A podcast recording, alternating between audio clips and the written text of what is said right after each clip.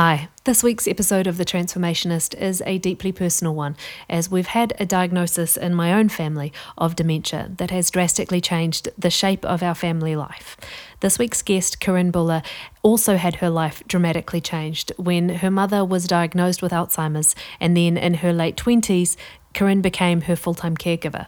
This conversation is deeply personal, reflective, and I hope uh, an invitation to greater sympathy, empathy, and awareness of what it means to be a caregiver for those that we love. If you or someone in your family or someone you care about is either facing or dealing with what it means to be a caregiver or to suffer with Alzheimer's or a dementia related disease, please reach out to the Alzheimer's and dementia organisations and associations in your area.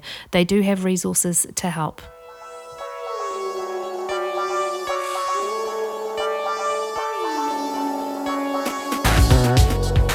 Are you thirsty for inspiration and curious about the life changing process of transformation? Welcome to The Transformationist. Whether you already know the transformation you're looking for or you're looking for guidance on the way there, these stories of hope will give you practical tips, plenty of encouragement, and an invitation into real, life giving transformation, whether you're transforming culture or becoming more yourself. Your story is welcome here.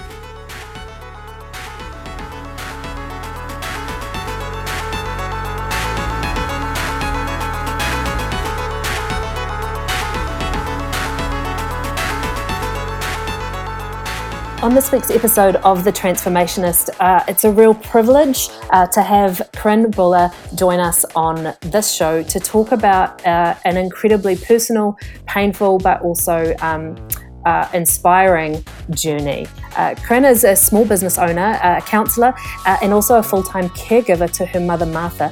Martha was diagnosed in 2009 with Alzheimer's, and since 2013, uh, Kyrin has been her full time caregiver.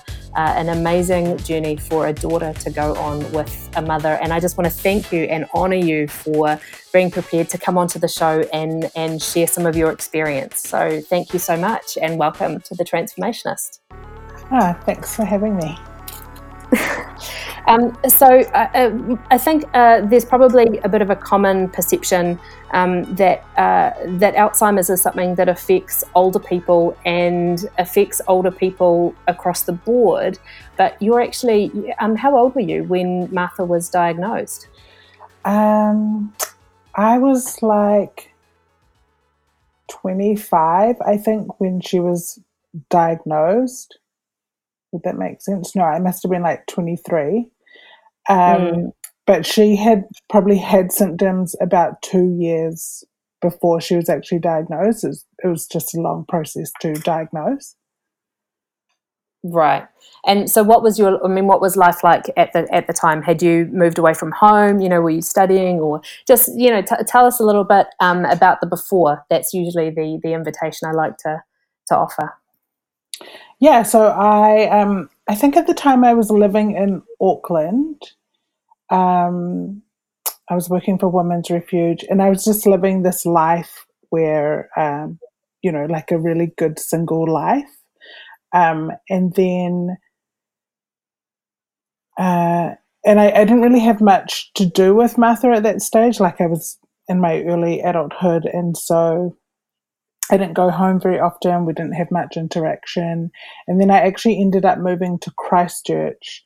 Um, after the earthquakes uh, to do some work down there, and then kind of really didn't have anything um, to do with her. Again, was just living this really standard kind of life as a social worker um, with kind of no cares in the world. Mm. Yeah. And so, uh, what then? Um, what was your what was your first sort of response like when when the diagnosis um, happened. Were you were you suspicious that something was was already going on, or were, you know did it come as a as a surprise? I, I, I guess I, I asked that question out of um, out of my own family story. Um, when when we received a diagnosis of dementia, uh, um, it, it it didn't really come as a surprise at that point because mm-hmm. we'd already noticed some things that were happening. But um, what was what was it like for you? Uh, yeah, I don't think it was a surprise because there had been a lot of things happening. Um, and the diagnosis actually came out um, she was asked to retire, and the and then her retirement was a medical retirement because of her Alzheimer's, and that's kind of how she got diagnosed. Um, and leading up to that, there had been quite a few things where it's like these aren't normal things anymore. Um, like we all forget where our car keys are and things like that, but it was just happening too often. Um, mm. But I think when she was actually diagnosed, I was like living this great life. And so I was in a lot of denial about it. Um, and because I was angry and hurt and didn't really understand what was happening. Um, and yeah, yeah, I guess I wasn't surprised, but there was a lot of denial involved. How long did it um, how long and where did that journey of denial take you? Um, so I probably tried to deny it, like even when I became a full time carer. I was probably still in a bit of denial about it. Um, I do remember we were we went to India uh, my mum and my dad and myself. And during that time was probably the first time where where it became really um, crucial that actually Martha has Alzheimer's because she ended up getting lost one day on a walk. Oh um, no! And India is not the place that you want to get lost. Um, and so that was probably the time where it really hit home like, okay, this is serious and not just like a casual, uh, she's kind of forgetting things now. Mm.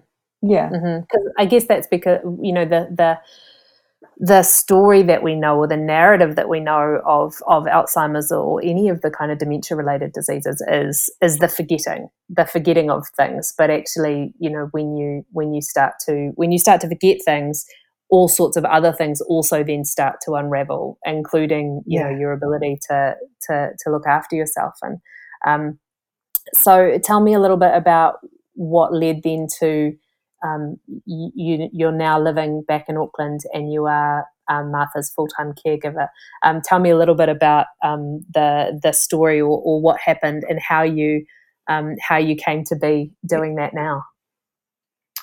Uh, yeah, cool. So my dad passed away um, in June 2013, mm. and like the the day he passed away, I became Martha's full time caregiver. So up until that point, he had been caring for her, um, and I was actually living in Christchurch at the time. So like immediately flew up to Tauranga where my parents were living, and um, uh, at that stage, Martha was still quite well. Like she was still able mm. to do a lot of things for herself, and um, but the kind of plan at that time was to find like a assisted living for Martha. Mm-hmm. Um, and me, I was like, cool, I get to return to my really easy life in Christchurch, and Martha will be in assisted living. Um, and then kind of like the more I looked into that with her over the next few months after my dad passing, we just I wasn't coming up with any really good solutions. And um, Alzheimer's is like a degenerative disease. So at that point, you don't actually know what stage she will get to or what level of care she will need. Um, mm. Um, and it was really hard predicting that. So we ended up moving to Christchurch her and I, we sold like our family home in Tauranga.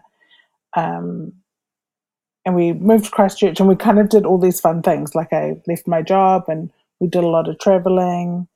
Um, yeah, and then I, I still kind of had in mind that I wanted to put her into somewhere full time. But like the further I got down the track of actually being her caregiver, the harder that reality came for me. Um, mm. And I guess like my attachment to her grew even more. And um, and then we kind of just like I was kind of just resigned to the fact that like yeah I will be her caregiver now. Um, and yeah, and then we ended up leaving Christchurch. I moved to Auckland for a job. um, and and kind of never left. So, tell me a little bit about what were the what were the things that made it difficult for you to relinquish her care? Um, you know, what was it that what was it that sort of struck a note in you, or started to um, to overtake the desire to get back to you know some semblance of of what a normal life had been before? Hmm, that's a good question. Um, uh, there was probably a, quite a few contributing factors. Uh, I don't I don't know that looking in Christchurch for um, like a full time care for her was was a good idea, and because I was living in Christchurch, that was kind of my option. But um, Christchurch and Tauranga are so different, and like the populations are really different, and so I just wasn't finding like the cultural match for Martha there. Mm. Um, and then there was also, uh, I guess, I left home when I was eighteen, and I moved like a really long way away from my parents, and I kind of realized I'd never actually had a relationship with Martha as my mother, um, like as an adult. Um, right. So, yeah. Okay. Yeah. We, we didn't have a relationship. Like I would see her, you know, four times a year, um, or maybe even less than that. Um, but I think I became invested in having this relationship with her and trying to grow from that. Um, and then uh, as the time went on, that relationship changed, um, and I be- I've become very attached to her. And so like letting her go into full-time care um, just became a harder and harder thought process and it became very painful. Um, and my uh, for a time my entire identity uh, became wrapped up in being a caregiver and so the thought of like handing that over uh, became like almost impossible Mm, hmm um, can, can, we talk about that then for a minute? Because yeah. um, obviously, I mean, you you you're involved vocationally in caring for people. You you had trained and were working as a social worker, mm-hmm. and so did that transition? Did that transition to then caring um, for your mum? Was that an was that an easy one? You know, to make, uh, or or was it different because it was caring for your mum? Um, yeah, I think it was probably easy because it's in my nature to do so. Um, so yeah, like my whole career has been dedicated to supporting people and helping people. Um, and I guess I didn't maybe anticipate like the difficulties of being a carer, and so it was just kind of this really easy um, thing to do at the start. Um, although in saying that, I had a lot of people saying, um, like, you need to put her into care. Um, and there was almost like a defiance in wanting to care for her as well. Like, no, I'm going to prove you wrong. Like, I can do this, and this is my life. Um, mm. Is that yeah, a cultural thing? Time and time again, I find myself in caring roles, and I'm a counsellor uh, now. And again, it's like a repetition of a caring role. Mm, mm. And so um, you talked about for a time all of your identity being wrapped up and and being Martha's caregiver. Um, are you are, you know are you talking about that in in a way that you know did it become unhealthy at, at a certain point and have had you have you had to adjust your sense of you know who you are in relation to caring for Martha, but also being Martha's daughter, but also being, you know, your own independent person? What's what's the what's the tangle of identity? Because I imagine it's still probably shifting and changing. Yeah. um yeah, so I I mean still it occurs where like my identity becomes very wrapped up in her. But uh, there was probably probably about a six month period in my life. Um, I lost a job and uh, uh, a lot was going on in my life, and kind of like my sole purpose was to care for Martha, and um, and and it did become very unhealthy, and she became like my only protective factor um, in the world because I thought, oh, if I'm not caring for her, what else would I do? And who am I? And what's even the purpose of being here? Um, and I don't feel like that anymore, but I certainly do have aspects sometimes where I get so um, immersed in her life and advocating for her that I really forget who I am and what I have to offer. Um, and I become quite resentful of that. And people often um, put Martha's needs ahead of mine, or like a lot of the focus goes towards her.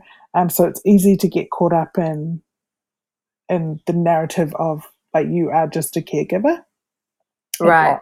You're a woman, um, you have a business, you're a counselor, you're a friend, you're all these other things as well. Mm. Is it? Um, I mean, as I listen to you talk, I hear parallels with friends of mine who who talk about raising young children uh-huh. and how they lose themselves in the role of mother. Um, have you have you felt any of those sort of similarities? Do those parallels draw true for you? Yeah, definitely. In conversations that I've had with parents, like, oh yeah, I totally, I totally understand um, that loss of identity, and uh, like all you're doing is giving to this one one thing that is um, maybe at times seems quite ungrateful or is quite difficult to continue to do, but you actually don't have a choice. Mm. So, um, I wanted to ask: um, Is do you think it's when you talked about people encouraging you or demanding of you that um, that you would that you should put Martha in full time care. Uh, mm-hmm. I mean, and going back to 2013, that's that's quite uh, that's quite a long time ago now. And certainly, um, you know, you you talked about the unpredictability of the disease mm-hmm. and how it's hard to know exactly what you know what stage somebody will be at. But do you think is it a, is it a cultural expectation? Um, is it is it just a, a, mandate of the health system that we live in that that that was people's first um, response or priority in terms of how caring for Martha should go? Yeah, I think. Um, yeah, I, I think all of that. I think definitely a cultural response. Um, my aunt, she really encouraged me to put Martha into care, and um, she had actually put her own mother into care. And I know that there was like a bit of friction around that. Um, so yeah, I think there's like this cultural response that yeah, we do like this is the way society runs, and we just put people into care who have Alzheimer's because Alzheimer's is a really difficult disease. Um, I think what people don't understand is like all the beautiful things that come from Alzheimer's, and there's only focus on the negative. Um,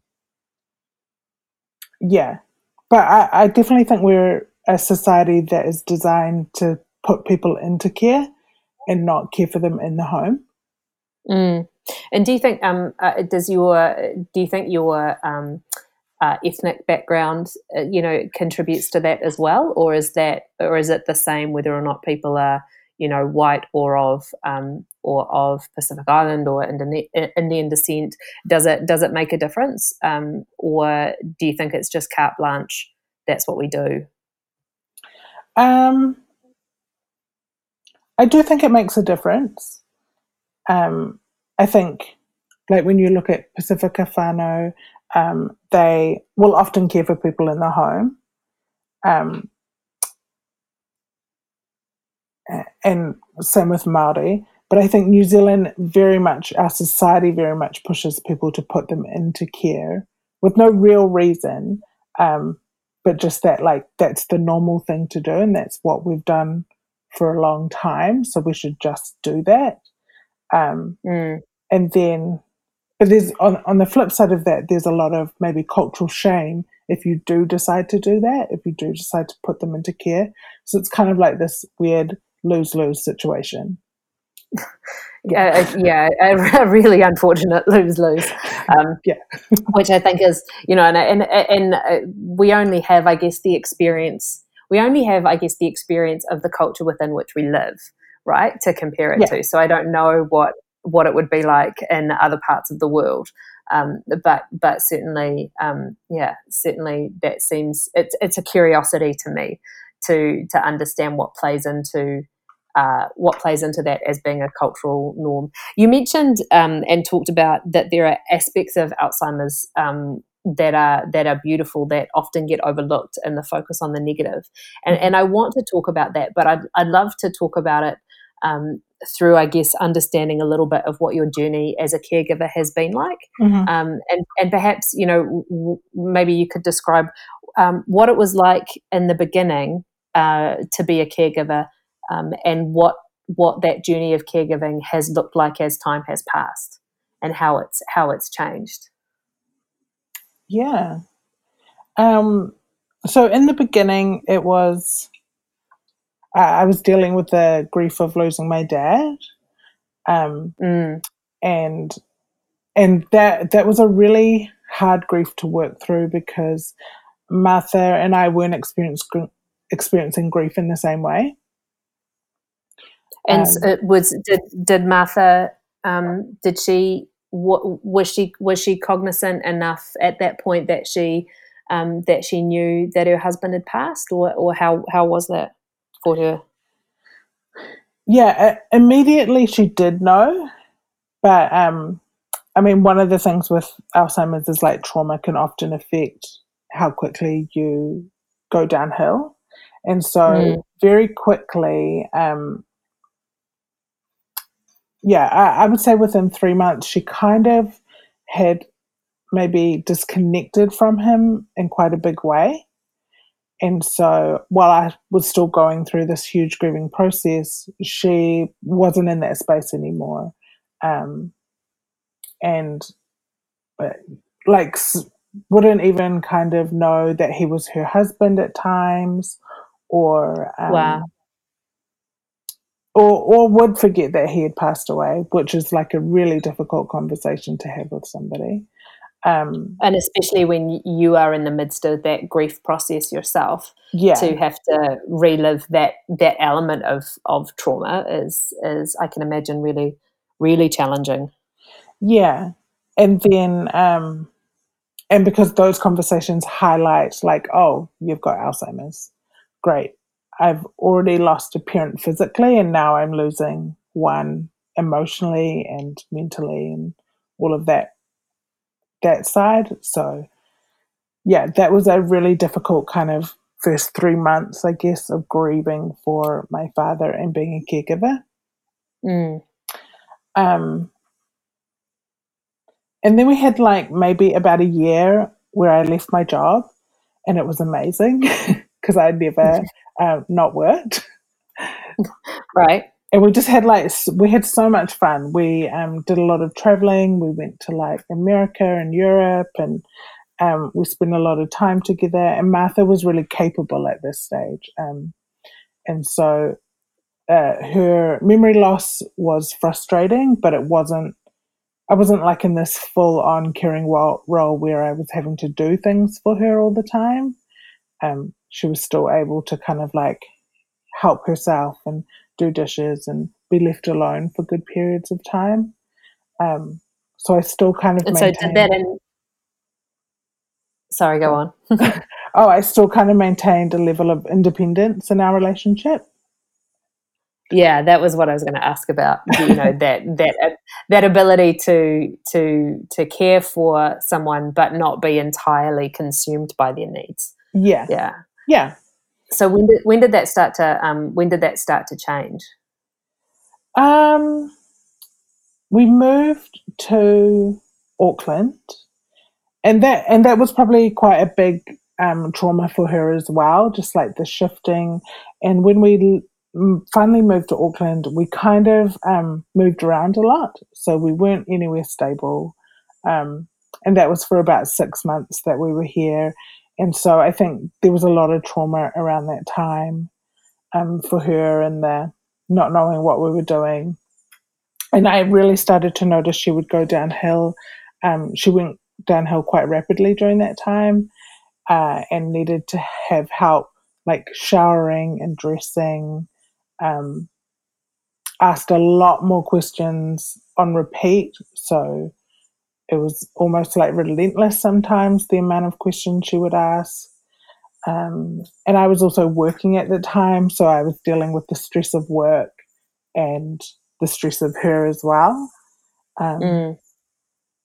And I think that's another one of the the misnomers, perhaps, is that um, when when we think about Alzheimer's and we think about who who bears the brunt of that frontline caregiving, mm-hmm. um, you know, I think we often think about it as being you know husbands or wives, um, yeah. you know, where one partner one partner is suffering from the disease and the primary, but the primary caregiver is is usually you know at that stage able to devote a reasonable amount of time mm. to care. They're not necessarily in a career building mode or in a study mode or you know any yeah. of those those aspects and so quite quite different then to be i mean how did you what made it possible or what were the challenges that you had to overcome to be able to even be working and and still be be caregiving for martha at that time um so i had a really good support network which was amazing um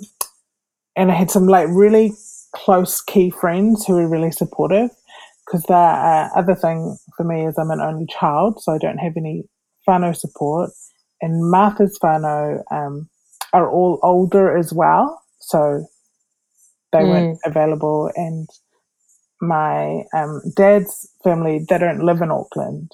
So um, whilst they were great support, like through Messenger and phone calls, they couldn't physically support us so I had some great friends, and um, we were having carers come in like every day into the house to help care for Martha, um, do her like help her shower, help her get dressed, help her have breakfast, um, and then she also belongs to like this incredible day program, um, which she's been going to for like five years now, or four years, um, which yeah, she goes there almost every day from like nine till three. Uh, so that was a huge, like a huge weight off my time mm. was being able to, to take take her to that. Yeah. That's remarkable. Um, and so, what does uh, what does caregiving for Martha look like now? You know how um, I mean, I've I've enjoyed I've enjoyed being able to um, go in and grab coffee and a drink with you, and and Martha is part of that that, that kind of daily experience. Mm-hmm. Um, but she's she's no longer um, she's no longer super speech forward, right? Yeah. And so, how has that transition been for you? Um, yeah, it, it's one of those things where you don't like you don't know it's happened until somebody really points it out to you. Right. Because I'm so close to it, I don't actually see all the big changes. And so I just get really used to what's happening. And Martha and I have like kind of our own language in the way mm-hmm. that we communicate. Um, and so yeah, it, it's interesting to look back and be like, oh, yeah, so maybe, you know, two years ago she lost um, the ability to speak in full sentences. Um, and so that's been quite challenging. And, and she, I mean, she's gone downhill a lot. I, I do most things for her these days. And uh, I remember when I kind of first started caring and during the journey, I would set these kind of milestones like, okay, when this happens, I'll think about putting Martha into care. Mm. Um, and then that thing happens, and you don't actually have time to decide in that moment, like, oh, I, I need to put Martha into care at this stage. You kind of just get on and do it. Um, mm-hmm. So Martha needs like full support, um, like with all of her showering, eating, toileting, getting dressed, everything. Um, and I guess like I had set this benchmark of, oh yeah, when she needs help toileting, I would consider putting her into care. But that time has come and gone, and I'm still caring for her because I'm just so used to it now. Um, yeah, yeah. And so, what are some of those things that are that you speak of that are the beautiful moments that have come through this journey that you that you wouldn't have had to experience, um, or you wouldn't have, have had the opportunity to experience if you had put her into care all those years ago? Yeah, there are so many things, and it makes me quite emotional to like think and reflect on that. Um, because for sure, if I wasn't caring for Martha I would most likely be living in Christchurch, working in this really average job, um, and living this life that was fine, but it was by no means fulfilling. Mm. Um, and uh, I was living like this quite emotionally detached life where um, that made me really, really good at my job because I was dealing with some really terrible things but I also didn't have a lot of emotional feeling day to day. Um, and so I guess that's like been the biggest gift from that, from this experience of being her caregiver is like I've actually had to learn how to deal with my emotions and have them mm-hmm. and experience like the lowest of lows but the greatest of highs.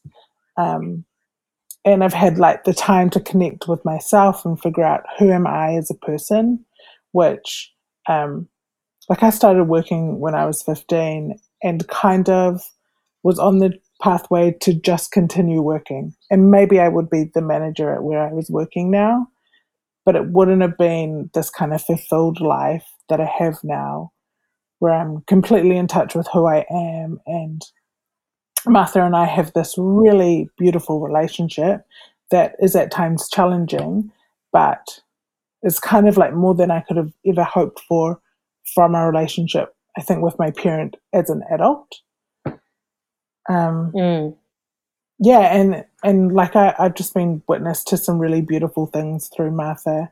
Um, you know, I've witnessed her communication with God and like in this real spiritual realm that I guess like that's a real gift to me and um, maybe sounds like weird for people, but I've certainly been, you know, a witness to the presence of God through Martha.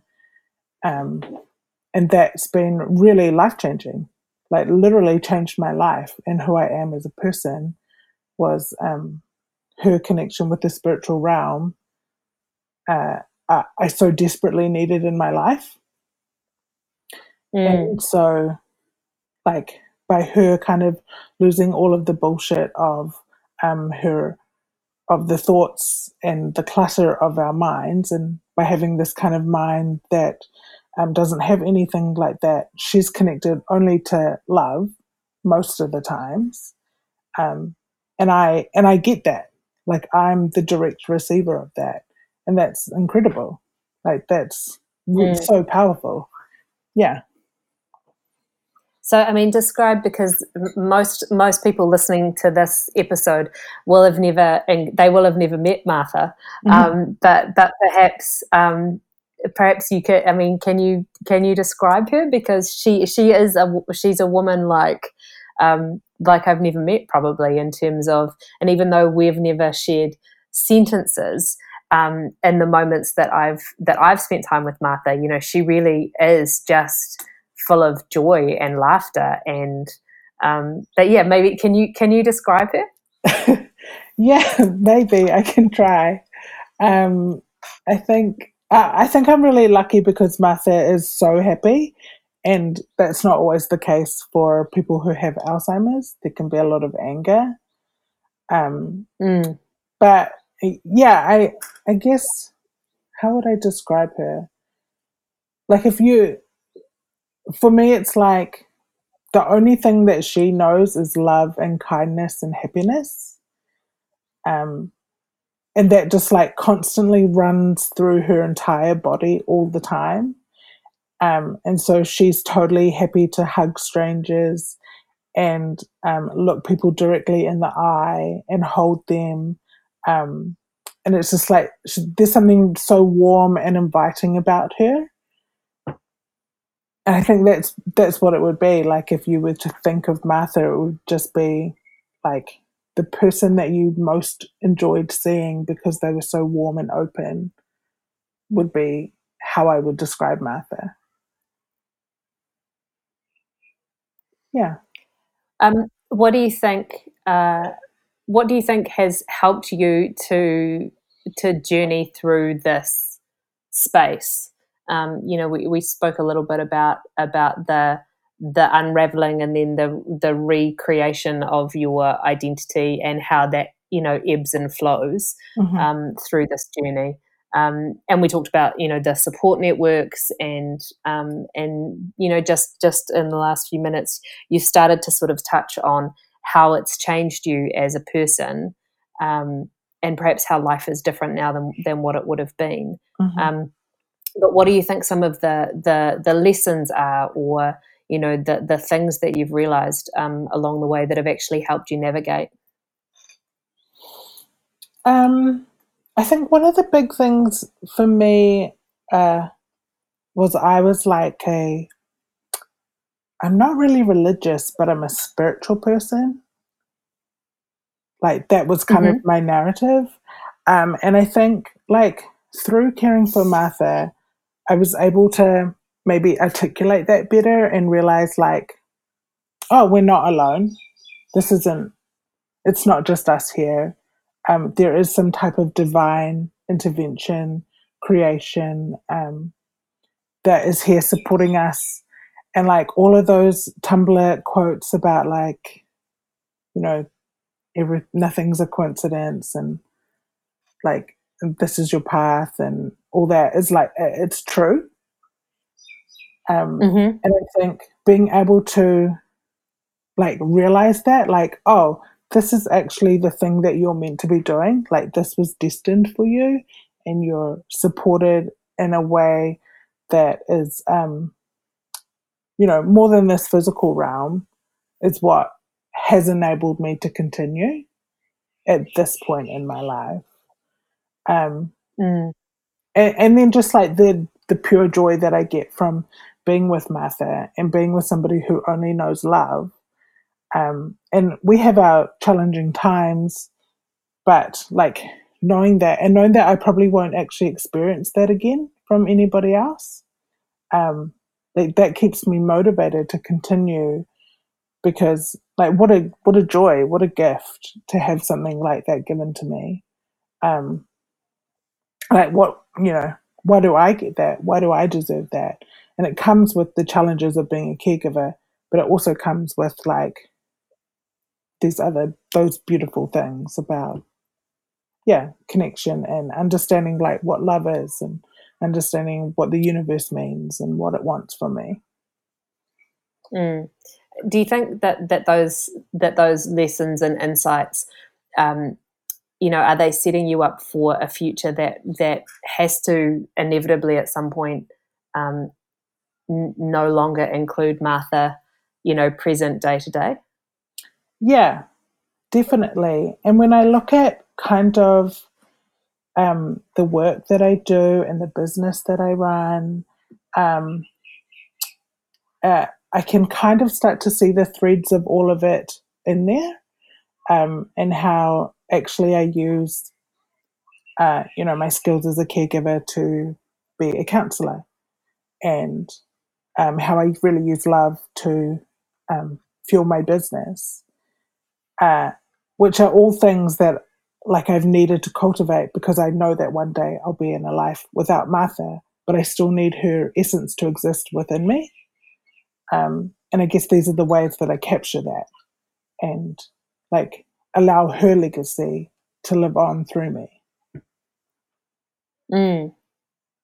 Yeah. Do you think about the future a lot? Um, I try not to, depending on depending on uh, what moon phase we're in. Um, mm-hmm yeah, I think it's it's one of those things where I, am quite excited about the future, which is a nice change. Um, I wasn't always excited about it. Uh, a future without Martha seems like impossibly hard at this stage, um, but I know that I'm being given the resources to live a life without her anyway. Um, and without her, like, earthside, because I know she'll always be there in some capacity anyway. Um, mm. I think, again, coming back to like my identity being so wrapped up in, in being a caregiver will be a real huge adjustment.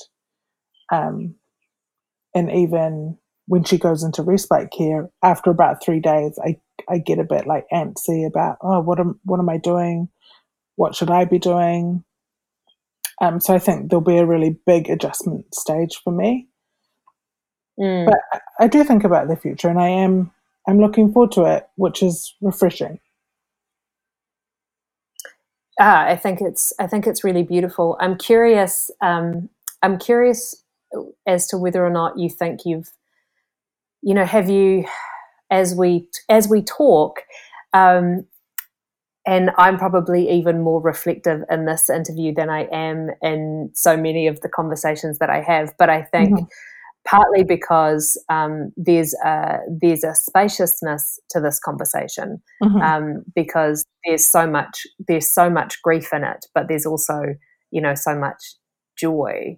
Um, but I'm curious, you know, do you think that do you think it's a privilege to have the opportunity to perhaps both live and love and grieve, you know, with your parent before eventually losing them. I, you know, that's just something that uh, that occurs to me as, you know, perhaps it's more of a gift in a culture that that really struggles to to deal with death or to deal with, mm-hmm. you know, passing.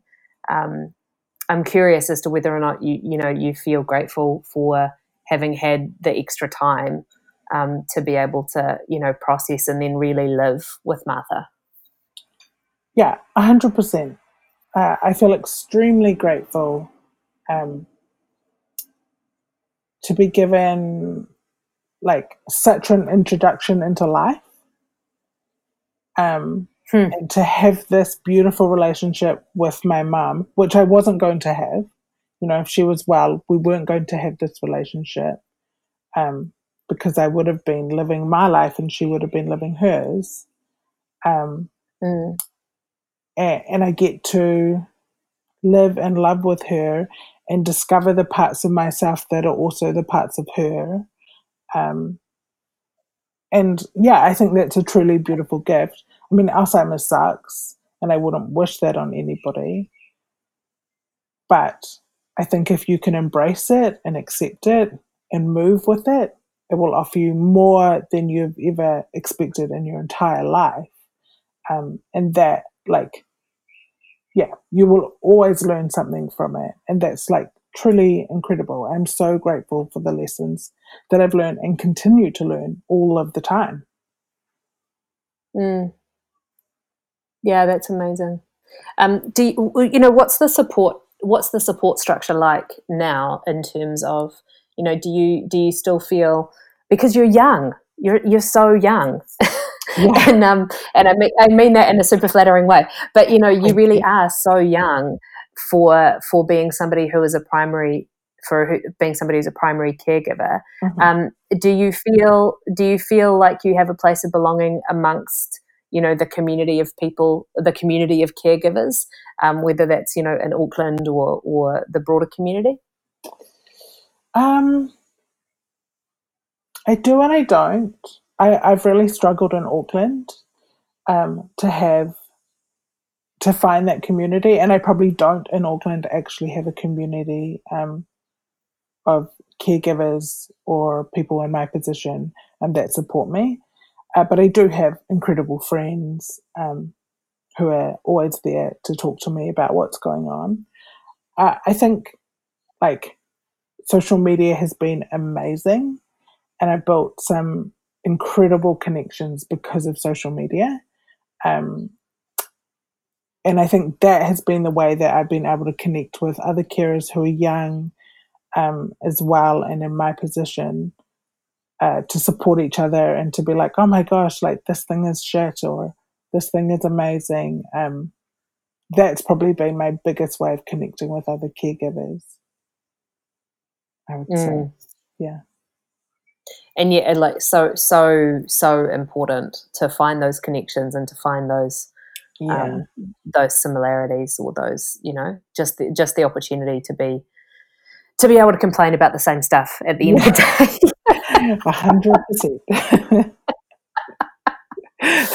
Ah, too funny. Um, so uh, you you decided to launch a business mm-hmm. in the midst of, of all of this because you you know you're you are from my perspective anyway a wonderful example of somebody who is um, brilliantly alive and engaged in the act mm-hmm. of living um, you know despite despite a circumstance that is that is perhaps trying um, you know you, what was the what was the inspiration behind you know deciding to start a business you know at the same time you know you're um you know that you, you you've just got you've got so much on your plate and you decided that you wanted to start yeah. a business too. Um uh yeah my my business was an interesting start. It kind of stemmed from a very spiritual experience um uh, which again was something that really changed my life uh, when it came into it, and um, I was kind of uh, maybe forced into starting this business by the universe. Like it was kind of like mm, you have to do this thing. The universe is coercing you. yeah. um, and I also, I guess, I talk about it in terms of I lived quite a few years after my dad passed away whilst I was being a carer, not really living. Um, mm. I was just existing, and at times I was barely existing. And um, when I kind of made the decision to, like, hey, I've actually made a choice about caring for Martha now, um, because it had been this thing that had been forced upon me. And I made the decision, like, mm, you're going to be her carer uh, that was like the shift for me where I was like, cool, I actually get to catch up on the all the life that I missed for a couple of years. Um, and I'm still catching up on that, you know, like those few years where I did nothing that filled my soul up. Uh, and starting a business was one of those things. Isn't it? I just think it's such an interesting it's such an interesting con- um, conundrum. It's a paradox, but it's a beautiful one. Mm-hmm. That in um, that in living through such a uh, such an experience and just res- being responsive and leaning into you know what was in front of you, that you've actually you know come back to life or learn to live in an entirely different way.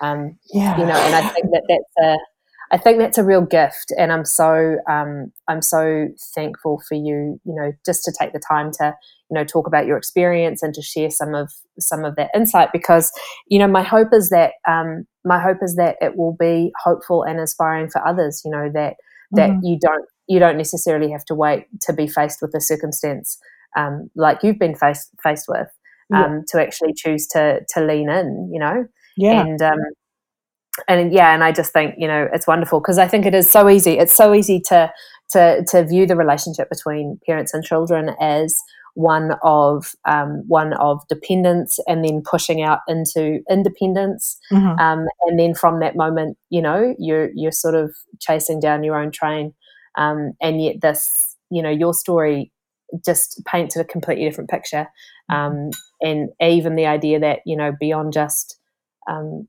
clearly your parents raised you to be independent. Um, mm-hmm. clearly, um, but but you know, in in such a roundabout way, you know, it, I it, I will just be so fascinated to see um, what what independence looks like again in the future. Um, yeah. Now that there's been this beautiful period of interdependence, yeah. right? Yeah, me too. which is exciting. It's really exciting. Yeah. Um, thank you so much for taking the time to share your story. Um, you know, I hope that um, the other thing that I think is really lovely um, is that I hope that from this, people, um, maybe people who are intimidated by um, those who are suffering from Alzheimer's mm-hmm. or those who are caring for, you know, I hope maybe people will find that a little bit less intimidating. Yeah. You know, because a hug from Martha is um, it's it's a good and beautiful thing. and she yeah. has a way of bringing out the music and the smiles. Um, but what I think is lovely is that you also have a way of doing that. Um, and uh, and I thank you for the work that you do and for the care that you give to Martha and for bringing your story to the transformationists today. Thank you for having me. It's a real pleasure. Hi, it's Tash, and it's time for the credits. Thanks for joining us on this episode of The Transformationist. Please subscribe, rate, and review this episode wherever you listen to it, and share it with a friend. Visit thetransformationist.org for links to the resources mentioned in this episode and to subscribe to our email updates. You can also share your transformation story with us there, and I would love to hear from you. As always, this episode is produced by Michael Yoda at Truthwork Media. Music is by Hans Van Vliet. For more about me and the transformation work I do, check out the website. This show is proudly made possible by Solar Feeder Consulting.